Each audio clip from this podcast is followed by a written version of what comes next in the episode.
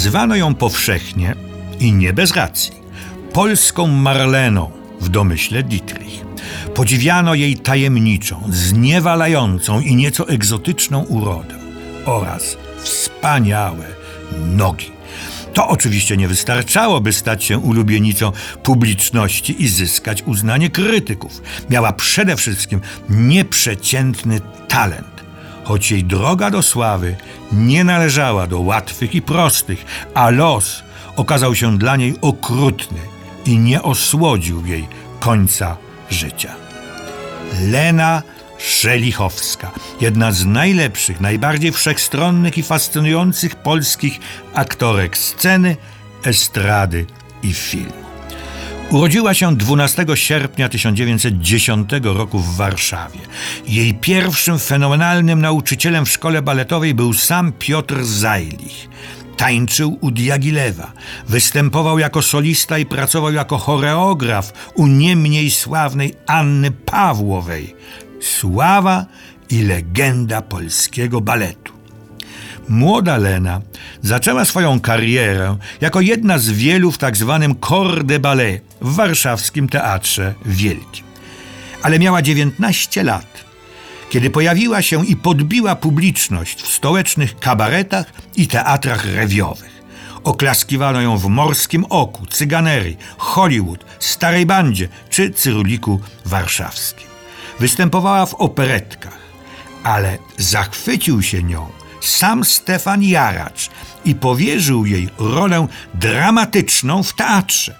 Dokładnie, rolę Hanki w moralności pani Dulskiej. Kiedy niedowiarki, tacy zawsze się znajdą, powątpiewali, czy taka jak pisano niezwykle zgrabna i atrakcyjna gwiazda rewiowa da sobie radę, bo przecież, cytuję, nie grzeszy nadmiarem intelektu, wielki mistrz teatru, jakim był Jaracz, oświadczył, że ma ona rzadko spotykaną inteligencję sceniczną, czyli talent i jakiś trudny do zdefiniowania instynkt sceniczny. Zresztą cała Warszawa oglądała ten spektakl z zachwytem i aplauzem.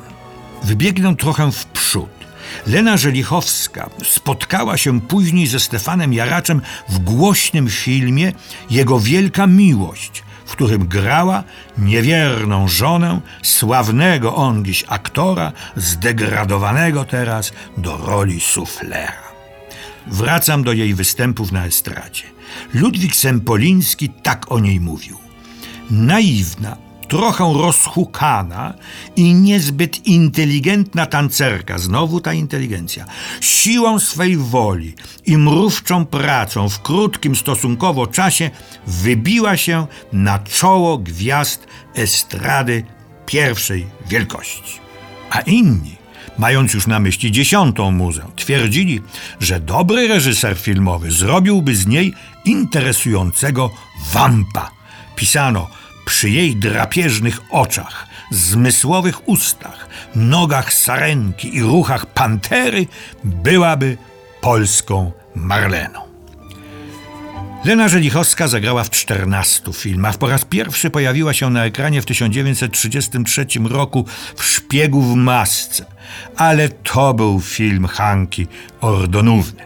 W następnym Czarnej Perle była już damskim czarnym charakterem i takim została przez następne lata. Filmowcy lubią, niestety, umieszczać aktorów w sprawdzonych szufladkach i wykorzystywać ich jak długo się da.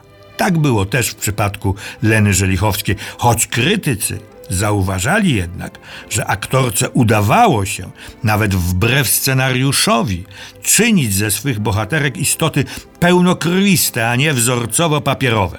Klasycznym przykładem jest dramat historyczny Barbara Radziwiłłówna, w którym odtwarzała kochankę króla Zygmunta Augusta.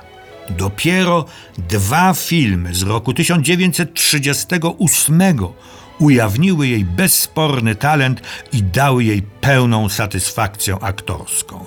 W adaptacji powieści Zofii Naukowskiej Granica grała Justynę, piękną dworską dziewczynę, którą Zenon, główny bohater, jak pisano, bez skrupułów bierze, nie przypuszczając, że fatalna siła tej prostej dziewczyny pójdzie za nim jak cień przez całe życie. Justyna zachodzi w ciążę z Zenonem, pozbywa się dziecka, bo on sobie tego życzy. Po czym odtrącona i zrozpaczona w porywie obłędnej nienawiści wypala mu oczy. Prasa pisała, że Żelichowska ukazała bardzo rozległą skalę swego dramatycznego talentu. Prosta, świeża, mocna, bez jednego fałszywego tonu. Równie entuzjastycznie oceniano jej rolę międzynarodowej złodziejki, marzącej jednak o uczciwym życiu w filmie Sygnały tego samego świetnego reżysera Józefa Leitesa.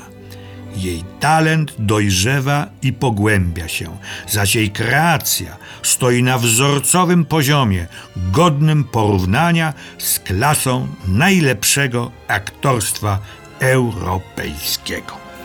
Ostatnim filmem Leny Żelichowskiej był Żołnierz Królowej Madagaskaru, tym razem znowu wesoła, sentymentalna opowiastka, w której jako Kamilla roztaczała czar swej urody i kunsztownej gry, pięknie śpiewając i tańcząc. Film ten wprowadzili na ekrany Niemcy w kinach tzw. Tak generalnej guberni. Lena Żelichowska przebywała już wtedy z dala od Warszawy.